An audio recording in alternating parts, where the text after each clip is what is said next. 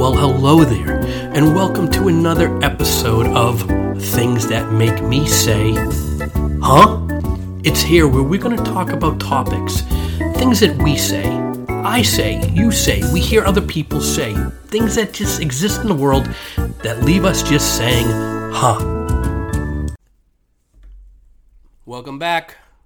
Here we are again, you and me, and something that I don't know, I'm going to talk about that you might not give a damn about.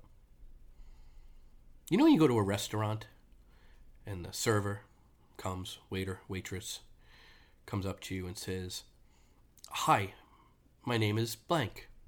I'm going to be taking care of you today. Why is it so many people go back and respond and go, Hi, my name is Bob? Like, listen, they don't care what your name is. They're not going to remember your name. How many tables do they have? How many people are they serving at once? How many people do they serve during a shift? And let me ask you this in all the times that you've gone out to eat, has the server ever come back to the table and addressed you by your first name? No! It's never fucking happened! So don't share your name. It's unimportant. These people are running around, they're trying to remember what you're ordering and all your alterations in, in, in special needs from the menu. They don't need to worry about your fucking name. Just say, it's great to meet you, and proceed with your order. They don't care what your name is. Okay, that's all.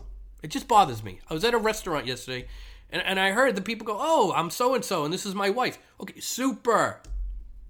You're delaying them. Keep it moving. Keep it moving. That's all. Hit follow. Until next time, this is things that make me go, huh. And there you have it. You've just listened to an, another life altering, majorly beneficial to your life episode of Things That Make Me Say, Huh. Please hit follow. Continue to listen. Tell your friends.